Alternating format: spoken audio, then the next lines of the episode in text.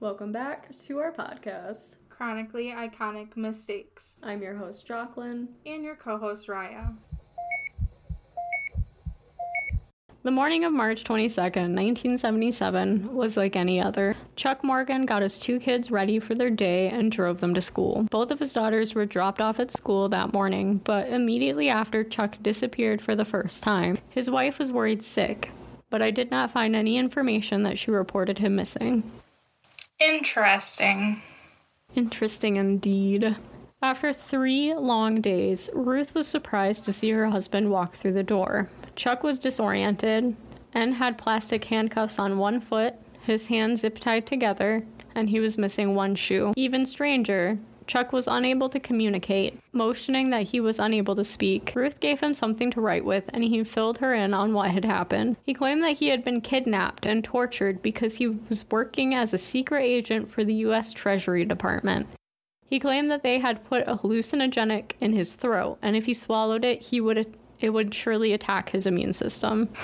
Okay, I have so many questions right now. Number one, what three days and she didn't like report him missing? That's overkill. I get if it's like one fucking day. Yeah, I thought it was a little sus too, but like just because I couldn't find any info on it doesn't mean she didn't report it because it is an old case. Right. But it still seemed really weird. And then, like, man, that went from zero to a hundred. Like, and now he's a secret agent and he has something in his throat and he can't swallow. Well, and like, who's like, that's crazy. Who's a secret agent for the Treasury Department? Not only that, but if you're a secret agent, you can't tell people you're a secret agent.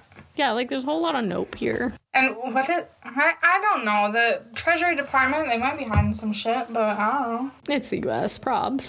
I imagine Ruth didn't know what to believe, but she loved her husband, so she spent the next week nursing him back to health. Two months went by, and I'm assuming they were a normal two months. I mean, aside from her husband exhibiting extreme paranoia. He was so paranoid that he started wearing a literal bulletproof vest and he started doing things to change his appearance, like growing a beard. He became nervous for their daughter's safety and instead he would drive them to school. He made sure that the school understood that only he could pick them up. Chuck even told his father that if he went missing, he had written a letter that would explain who had killed him.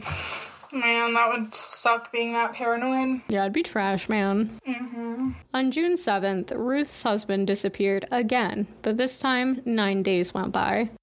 Ruth received a phone call from a mysterious woman who said, Chuck is all right, and then she listed a Bible verse that reads, Remember now thy Creator in the days of thy youth, while the evil days come not, when thou shalt say, I have no pleasure in them.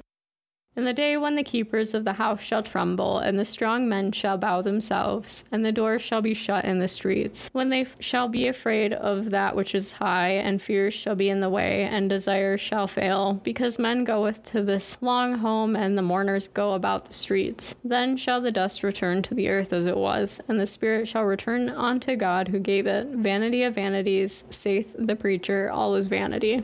What the fuck does that even mean? Um, so like I don't really know. It sounds like it's basically saying that, like, eventually people get sick of living and they die and come back to God. Oh, well, they could have just said that. I mean, that's what I'm getting out of it, but I'm also not religious, though. I just, it's a lot of words. It's very unnecessary. Only two days later, Ruth got the call that Chuck's body had been found. Despite wearing a bulletproof vest, Chuck had been shot in the back of the head by his own gun. He wasn't far from his car, which was packed with weapons, ammunition, a radio, and one of his teeth wrapped in a piece of cloth. A $2 bill was found clipped to Chuck's underwear with some cryptic writing on it. On the bill, the Bible passage was written along with seven Spanish names, and the signers of the Declaration of Independence were numbered 1 through 7. They also found a map that was hand drawn and showed several roads that were known for smuggling between Tucson and the Mexican border. Hmm, so he was like involved in some sketchy shit. Yeah, basically. Shortly after beginning the investigation, the police closed the case, labeling it as a suicide, despite some strange evidence popping up. Just days after the body was found, a woman called the police anonymously. She admitted to being the woman who called Ruth and called herself Green Eyes. She said that Chuck was going to meet her at a hotel but never showed, and that she had seen Chuck with a large amount of cash in a briefcase. He claimed it was going to buy him out of a gang. Interesting. Shortly after, Chuck's car that had been impounded as evidence was broken into on the same day that his office was also broken into and torn apart. Three weeks later, two FBI agents searched their home, leaving it an absolute for, mess for Ruth. Later on, a reporter took interest in the case and spoke directly with the FBI. They had never even heard of Chuck Morgan's case and did not search Ruth's home. Ruth's home. I feel like this is just giving me a lot of like in the gang vibes and like I don't know why he said he was um, a secret agent, but yeah, nah. The reporter who became invested in this case was named Don Devereux, and he was able to uncover some clues as to what could have happened to Chuck. Apparently, he was into money laundering through an escrow company. He also participated in large gold and platinum deposits, and a majority of his money came from these activities. Don believed that Chuck was killed because he was really organized with his paperwork and recorded every single transaction. Unfortunately, when you're participating in organized crime, you really don't have want to have like proof lying around.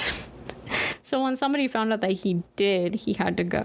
Man, imagine like being murdered because you're too organized. Dude, right? Like, stop keeping records, though, of crime. True. Unsolved Mysteries included Don in the show, airing in 1990, and only three months later, they reported that a man by the name of Doug Johnston was murdered in his car. Suspiciously, he worked across the street from Don, and he had actually drove a car that looked exactly like his. Don was convinced that he was the one who was supposed to die that day.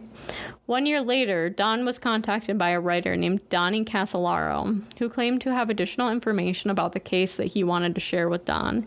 He was never able to hear that information because Danny was dead before the date they were planning to meet up. Wow, so um anytime somebody's involved in this, they die.